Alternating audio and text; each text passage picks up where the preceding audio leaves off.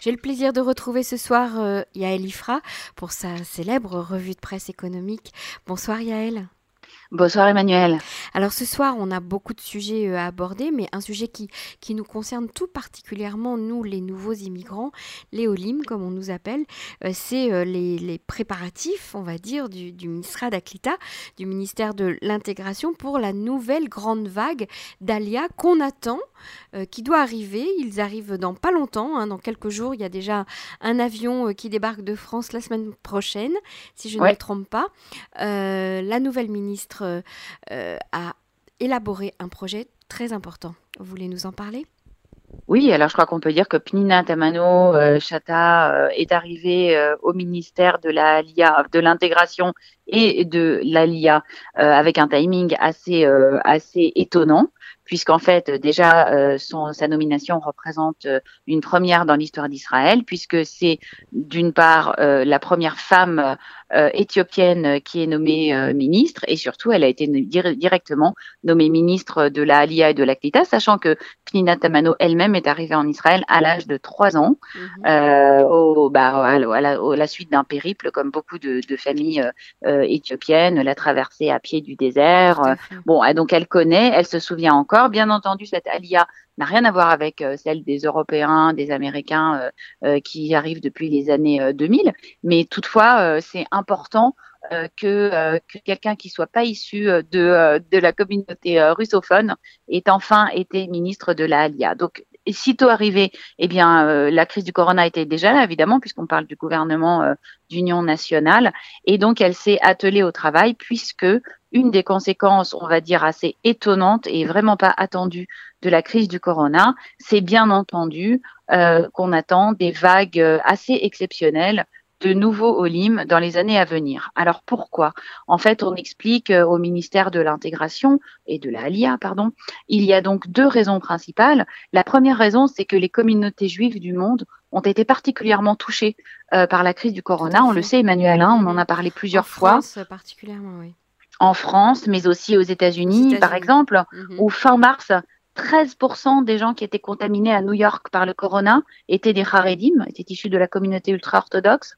Au Maroc, où euh, le nombre des, euh, personnes euh, décédées du corona était de 10%, les juifs représentaient 10% des morts du corona, alors qu'ils ne représentent que 0,01% de la population du Maroc. Mhm. Donc là, une sacrée surreprésentation. et par exemple, en, en, Angleterre, où pareil, la communauté juive représentait quatre fois son poids entre guillemets, dans les victimes du corona. Donc on peut dire déjà... On peut dire que c'est dû à la fête de Purim, aux réunions, aux rassemblements, aux Shabbatot, aux Chagim, aux fêtes euh, qui ont été organisées dans les différentes communautés juives à cette, juste au début de l'épidémie. Ben oui, je crois que je, je, je pense que véritablement c'est pourri parce qu'on on ne peut pas trouver d'autres raisons. Euh, il y a bien d'autres communautés. Euh, si on connaît, euh, nous on connaît bien la société française, bien d'autres communautés qui sont proches, qui se voient souvent, qui font beaucoup de fêtes mhm. ensemble. Je veux dire, je pense que si ça avait été le Ramadan, euh, ça aurait été la communauté musulmane qui aurait été particulièrement touchée en France. Mhm. Mais là, vraiment, le timing de Purim, ça a été le sommet de la première euh, vague de contamination et mhm. avant même que toutes les mesures de masque, etc. soient prises. Donc ça a été assez vite. Donc ça, c'est la première raison. Et la deuxième raison, c'est que malheureusement, ça s'est su quand même euh, dans les euh, dans les dans les différents pays que les Juifs étaient particulièrement touchés. Et malheureusement, évidemment, on le sait, ça a donné lieu également à des manifestations renouvelées d'antisémitisme. Mhm. Donc à une baisse, comme on nous le dit au ministère, de la sécurité, du sentiment de sécurité personnelle des Juifs de la diaspora. La deuxième raison, c'est que concomitamment à tout ça, eh bien, on voyait Israël euh, caracoler euh, en tête des pays du monde pour euh, la, le faible taux de contamination, mhm. le taux quasiment nul de mortalité. Bon, alors évidemment, du début tout de ça, l'épidémie, hein, bien évidemment. Eh bien, évidemment, on se parle du mois de mars-avril. Mhm. Alors, ces choses-là ont bien changé. D'ailleurs, les esprits mal placés nous font savoir qu'ils pensent que les intentions de Aliyah baisseront nettement dans les mois à venir, étant donné que maintenant Israël ne réussit plus si bien à gérer la crise. C'est pas certain parce que les autres pays sont en train de rentrer en deuxième vague aussi. Donc on verra. Alors ça c'est déjà une première chose. Euh, on, combien de personnes attend-on? Alors Pour l'instant, effectivement, on sait que pour les juifs américains, par exemple, il y a déjà 3000 dossiers qui sont ouverts. Pour les juifs de France, on nous parle de 731 dossiers ouverts rien qu'au mois de, rien qu'au mois de juin. On pense qu'arriveront dans les années à venir entre 45 et 50 000 olim nouveaux chaque année. C'est beaucoup plus que, euh, ce, eh ce qui arrive euh, en, principe. Entre 20 000 et 30 000 olim arrivent en Israël tous les ans. Et il faut comprendre que dans ces entre 20 et 30 000, il y en a plus de la moitié qui viennent d'Ukraine. Ça, mhm. c'est des vagues qui arrivent tous les ans parce que euh, c'est une immigration qui est permise et évidemment c'est une immigration économique puisque euh, on vit quand même mieux en Israël qu'en Ukraine. Bon, puis il y a eu la guerre ces dernières années aussi, mais là on s'attend à 45 à 50 000, donc ça veut dire avec des arrivées beaucoup plus massives de personnes d'Amérique du Nord, du Canada, d'Amérique du Sud évidemment qui est particulièrement touchée, et puis évidemment de France. Alors, Pnina Tamano euh, veut se préparer à cette arrivée et pour cela, évidemment, il faut des ressources. Or, il se trouve que sur les dernières années, le ministère de la Alia et de l'intégration a été particulièrement mal servi puisque son budget était en baisse sans, baisse continue. Tous les ans, on lui a baissé. Ils sont passés en gros de, de quasiment 2 milliards de shekels en 2018 à euh, ben, 1 milliard en 2020. Donc on a cessé de leur baisser. Euh, mhm. Oui, grosse coupure, bah parce que c'était pas une priorité, il n'y avait pas d'argent, euh, euh, tout simplement, il n'y avait pas vraiment de, la, en 2020 on n'avait pas de ministre puisque Sophia, Sophia Landver a été mise dehors sans ménagement par par Victor Lieberman, a été remplacé par un ministre qui a donc manifesté, comme vous vous en souvenez, zéro intérêt pour le dossier. Vous souvenez-vous qui était ministre de l'intégration jusqu'à avant le dernier gouvernement? Monsieur Galante, si je me trompe pas? Bah oui, notre nouveau ministre de l'éducation exactement. Mhm. Voilà, donc alors lui, ça l'intéressait, mais zéro. C'est juste qu'on lui a donné euh, ce poste parce qu'il avait quitté euh, euh, Koulanou euh, et qu'il voulait être membre du cabinet. C'était le cadeau que lui avait fait Netanyahu quand il est arrivé sur le, sur le gouvernement de transition. Donc voilà. Toujours est-il que Pnina, elle, c'est pas du tout la même chose. Elle s'est mise au travail. Elle a obtenu des tas d'avantages pour les Olim. Elle leur a obtenu toutes les dotations du bitoire Léomi. Vous savez, celles que nous, on a touchées à Pessar. Même ceux qui sont arrivés après Pessar l'ont aussi touché. Mhm. Elle a fait réaliser une étude et elle a découvert ce que vous et moi on sait déjà depuis longtemps, que le taux de chômage chez les Olim Radashim est d'environ 28%. Nous, chez les Français, selon Qualita, on estime que c'est même plutôt aux alentours de 30 à 35%. Mhm. Donc, elle a fait, euh, elle a fait débloquer euh, du budget. Elle a demandé 500 millions de budget supplémentaire pour cette année, donc quasiment la moitié en plus du budget de son ministère, afin de mettre en place des plans de formation professionnelle et faire passer l'intégration non plus par ce qu'on appelle, vous vous souvenez, le Mercas Clita, mhm. qui est une espèce d'endroit euh, qui euh, n'a pas du tout changé depuis les années 70 euh, et qui n'est plus du tout au goût, au goût, du jour et où les Olim sont censés recevoir des prestations sans aucune distinction du pays duquel ils viennent. Or, il est bien évident qu'on peut pas du tout traiter de la même façon quelqu'un qui vient d'Ukraine, quelqu'un qui vient de France, quelqu'un qui vient, je sais pas moi, du Brésil. Chacun a ses spécificités et donc, elle a demandé à ce que l'intégration soit prise en charge par les municipalités. Parce que vous savez qu'en fait, dans les municipalités, les services d'intégration sont beaucoup plus performants parce qu'ils mhm. sont plus proches des populations, parce qu'ils connaissent, parce qu'ils travaillent au niveau local. Donc, euh, il y aura donc ce changement de politique qui est un changement très important. Donc, une sorte de décentralisation du travail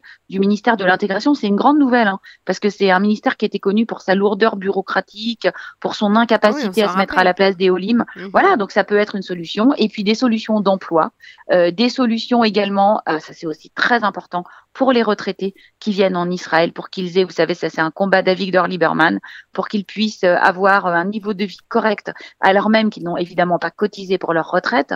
Et moi, j'en parle assez souvent. Pour moi, c'est une bombe à retardement, toutes ces familles françaises qui sont arrivées, dont moi, je le dis, après, après un certain âge, avec déjà des enfants et qui n'auront pas une retraite complète ni en France ni en Israël. Mhm. Sachez qu'avec 2200 euh, shekels, le minimum vieillesse du bitoire Léomi, on va pas très loin. Et toutes ces familles-là ne s'en rendent pas du tout compte. Enfin, ces personnes ne s'en rendent pas compte.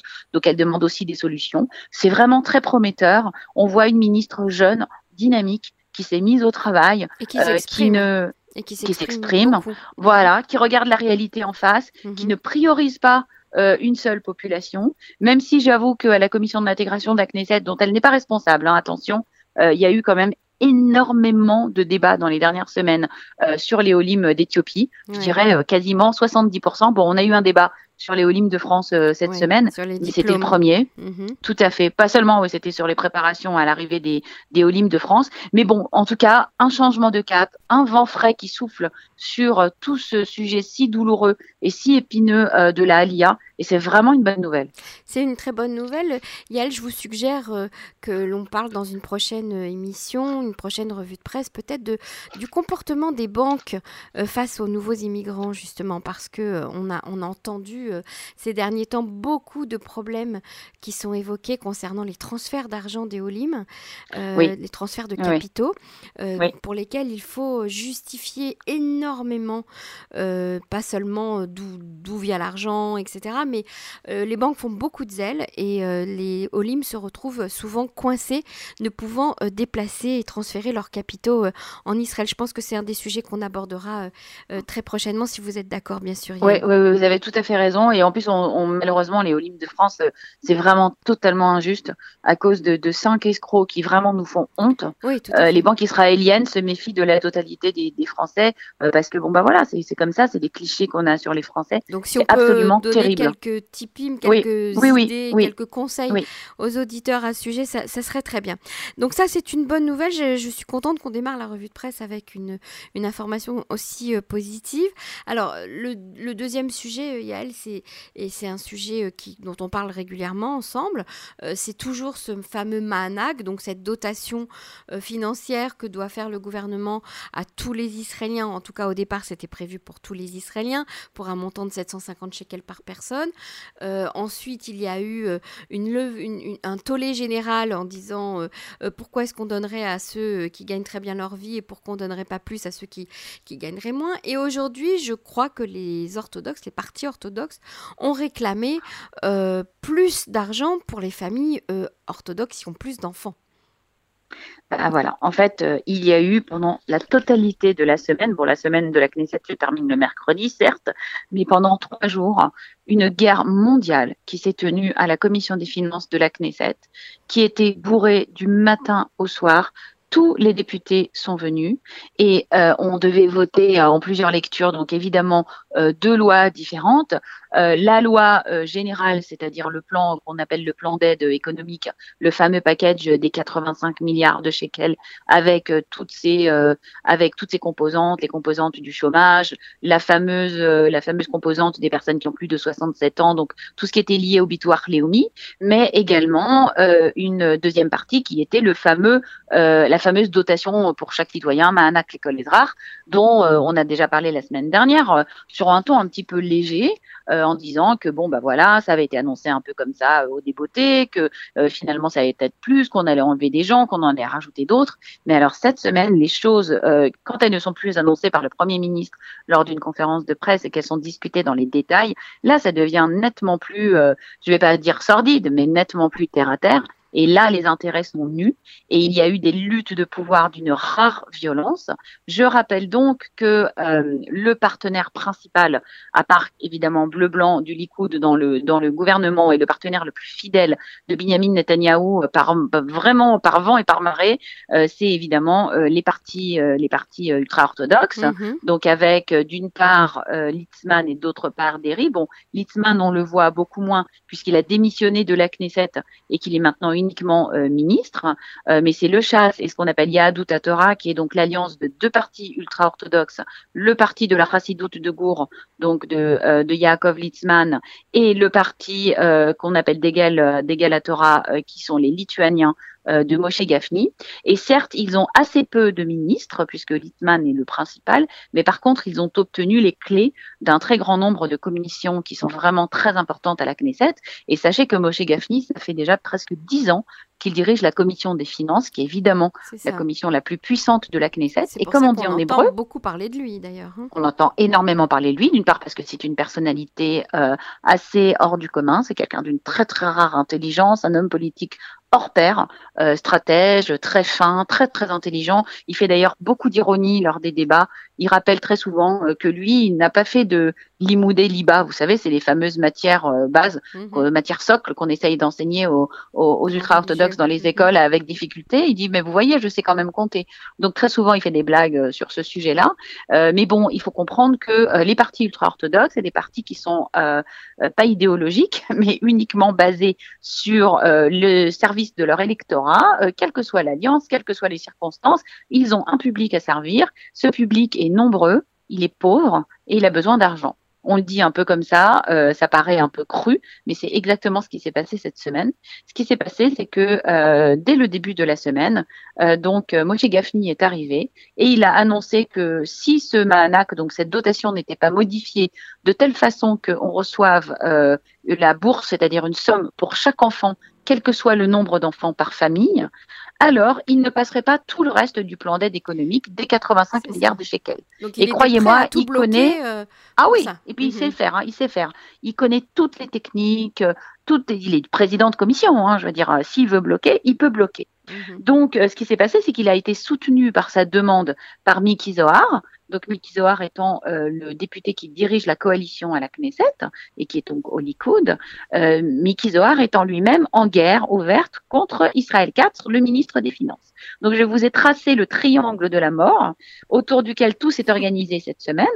Et donc euh, Gafni a donc euh, immédiatement annoncé le, à baisser ses cartes et il a dit voilà moi je veux que chaque enfant, qu'est-ce que ça veut dire Enfin, toutes sortes d'arguments. Qu'est-ce que ça veut dire On donne pour le, le qui était donc prévu pour famille avec un enfant, famille avec deux enfants, famille avec trois enfants et plus. Mhm. Trois enfants et plus, mhm. tout le monde touchait la même somme.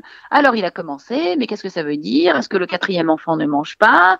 Euh, Bon, bref je vous passe les tractations qui se sont, euh, qui se sont faites euh, toute la semaine, autour desquelles tous les autres partis se sont agglomérés, sachant que par exemple Israël Béténou, donc qui est un parti anti-religieux, vient en réclamant, donc lui, dans ce cas-là, puisqu'on donne aux enfants, pourquoi est-ce qu'on ne donnerait pas également aux soldats euh, qui viennent d'être libérés et qui n'ont rien mm-hmm. Eux, au moins, entre guillemets, eux, au moins, ils payent des impôts, eux au moins ils servent dans l'armée, etc. Enfin, vous voyez le, vous voyez La liste arabe unie aussi a, réclamé la même chose. Ah oui, alors la liste arabe unie, eux, ça s'est joué autour d'une autre euh, revendication. Ils étaient prêts à soutenir parce que aussi ils ont des familles qui ont beaucoup d'enfants, mais eux, ça a été en échange du fait qu'on accorde des indemnités chômage aux personnes euh, entre 20 ans. Il faut comprendre qu'entre 18 et 20 ans, parce qu'en Israël, il n'y a pas d'indemnité chômage qui sont prévues avant l'âge de 20 ans. Pourquoi? Parce que vous êtes censé être à l'armée. Sauf que les citoyens arabes ne servent pas dans l'armée. Mm-hmm. Donc si vous travaillez à l'âge de 18 ans, que vous avez travaillé 6 mois et que vous êtes licencié par votre patron, vous ne touchez pas de chômage. C'est quand même pas très juste puisque vous avez quand même travaillé. Voilà, donc ils ont exigé qu'on rallonge euh, le chômage pour faire bon. Donc vous imaginez, mais c'est vraiment c'est la table de poker. Chacun est là, donne-moi ça, je te donne ça, donne-moi ça, je te donne ça. Et donc euh, pendant ce temps-là, notre fameux Mahanak enfle euh, comme que, pas comme neige au soleil, exactement le contraire. Il enfle à vue d'œil. On est passé de 6 milliards à 6 milliards et demi. Et puis ensuite, c'était 6 milliards 7. Et puis ensuite, on s'est lancé dans une surenchère Tant qu'on y était, on pouvait y aller. Le quatrième enfant, un coup, ça a été 100 euh, shekels. Après, finalement, non, on allait dit 250. Puis, mm. allez, non, allez, vas-y, je te donne 300. Euh, pendant ce temps-là, euh, Miki Zohar et, et à Israël 4, le ministre des Finances, se faisaient la guerre à tel point que c'est le ministre des Finances lui-même, pour avoir la main sur, sur Gafni et garder des bonnes relations avec lui, qui a rallongé par-dessus Miki Zohar, alors qu'il est ministre des Finances, en principe, il devrait peut-être, euh, il devrait peut-être avoir euh, l'idée de dépenser le moins d'argent possible. Hein, je veux dire, personne ne lui avait demandé. Il a dit non, non, non, pas de problème. On va donner 300 shekels par enfant, sans limite d'enfants. Voilà. Alors évidemment. Donc les euh, partis orthodoxes sont gagnants, c'est. Ils ont gagné, voilà. Et... il y a une autre mesure qui a été prise, qui est aussi une mesure qui très franchement n'honore pas un pays euh, comme Israël, qui est un pays développé. C'est une mesure euh, euh, du chasse qui a été présentée comme une mesure visant à, à préserver la sécurité alimentaire. J'en avais parlé, mais en fait, à l'époque, je n'avais pas bien étudié la mesure. En fait, c'est une mesure de, de ce qu'on appelle en anglais des food stamps. C'est ce qu'on donne aux gens très pauvres aux États-Unis. C'est des bons d'alimentation. Voilà, qui en principe on réserve aux pays sous-développés parce que c'est euh, des, euh, des politiques sociales qui euh, développent une dépendance à la à l'État-providence, qui sont pas que, que les gens généralement puissent s'échanger. Enfin, c'est vraiment un peu compliqué. C'est une politique sociale qui est considérée comme passéiste et, qu'on ne veut plus utiliser. des bons qui seront distribués à tout le monde ou aux familles nécessiteuses? Alors non, voilà. Alors justement, c'était que pour les familles nécessiteuses, mais comme Arié a la main sur le ministère de, de l'Intérieur, il a proposé que ça se base sur euh, un critère social qui était le taux de réduction de l'Arnona qu'on peut obtenir en Israël quand on a une famille nombreuse et qu'on habite un petit appartement. Bon, bref. Sauf que euh, il faut pouvoir demander cette réduction d'Arnona. Et c'est connu qu'en Israël, euh, euh, ce sont les familles rares et idiotes qui savent le mieux euh, exploiter mhm. euh, leurs droits parce qu'on les aide, parce qu'il y a des associations, alors que dans les, dans les, par exemple, dans une, un, un, un yishuv, pardon, dans, une, dans un village bédouin, les gens sont même pas au courant qu'on peut avoir une réduction d'Arnona et donc ils ne l'ont pas. Donc c'est une mesure encore moins, encore moins. Ça, j'en parle pas. Non, c'est une mesure qui est orientée, qui est orientée typiquement comme ça, puis surtout qui est orientée. c'est vraiment c'est de la charité comme on n'en fait plus, comme on n'en fait plus dans les pays développés, ça n'existe plus à part mhm. aux États-Unis il faut voir qui en profite. Voilà, donc tout ça pour vous dire que cette guerre s'est tenue cette semaine. Euh, ce qu'il en ressort, et je vais faire la liaison avec le troisième sujet, mais vous allez l'annoncer Emmanuel, c'est qu'il vaudrait mieux investir dans des politiques où on subventionne euh, quelque chose qui est tangible, plutôt que, comme on l'a dit et comme l'ont dit tous les économistes, mettre de l'argent dans la poche de gens qui, ou d'une part, sont déjà en, en, déficit, ont déjà en minus, ça va pas servir à grand chose, mhm. et ne vont pas venir l'injecter, ça va simplement venir couvrir un découvert, ou le donner à des gens qui sont aisés, qui n'en ont pas besoin, qui n'ont pas perdu leur travail, qui ont, qui ont, qui ont les moyens et qui vont, qui vont le mettre en épargne. Parce que pourquoi ils vont aller dépenser 4000 shekels de plus? Il n'y a pas de raison, ils n'en ont pas besoin. Donc voilà. Alors, le dernier sujet, euh, Yael, qu'on souhaitait euh, aborder euh, cette semaine, eh bien, ça va surprendre un petit peu tout le monde. Ce sont les taxes sur les voitures électriques. Oui, alors c'est exactement quand, je disais que quand l'État euh, veut mettre la main à la poche pour relancer la croissance, il faut investir dans des choses tangibles et éviter de mettre du cash euh, dans la poche des citoyens. Euh, ça se rapporte à une annonce qui a été faite cette semaine un peu en passant, comme ça, par le fisc israélien, qui a annoncé qu'à partir de l'année prochaine, l'impôt, la taxe à l'acquisition sur les véhicules électriques va augmenter. Donc elle est actuellement de 10%. Elle va passer à 20% et l'année suivante, elle va passer à 30%. Donc aucun intérêt d'acheter une voiture électrique euh, vu le, le, montant aucun, de cette taxe. Aucun intérêt, voilà. Euh, à 35%, pardon, excusez-moi. Euh, donc c'est un impôt qui est punitif, alors qu'il faudrait faire exactement le contraire. Bah Pendant que de l'autre côté de la Méditerranée, enfin un peu plus loin, en Allemagne et en France, on annonce des subventions massives à l'achat de véhicules électriques avec lesquels on fait d'une pierre trois coups parce que un, on subventionne l'industrie. Bon, là-bas, c'est des industries locales, évidemment. Mhm. Deux, on subventionne les infrastructures de chargement qui créent des emplois. Et trois, eh ben, on sait que quand même, ça ne pollue pas et ça fait pas de bruit. et en Israël, on en aurait bien besoin. Alors, on, ces pays-là ont choisi de faire cela, sauf qu'en Israël, vous comprenez qu'il y a un trou budgétaire comme partout, hein, on en est bien mhm. d'accord, sauf que les, les véhicules et l'essence sont très lourdement taxés. L'essence seule rapporte à l'État 20 milliards de shekels par an. Alors vous pensez bien qu'on n'est pas prêt de passer aux véhicules électriques, ou du moins que le fisc veut déjà se rattraper préventivement. Et euh, dans l'article dont je parle, qui est un article de Ethan Avriel, euh, le rédacteur en chef du Marqueur, il racontait que, euh, bon, alors il y a toujours le même problème des monopoles, on n'a pas de concession automobile en Israël et un importateur exclusif importe les véhicules et on fixe le prix comme il le veut.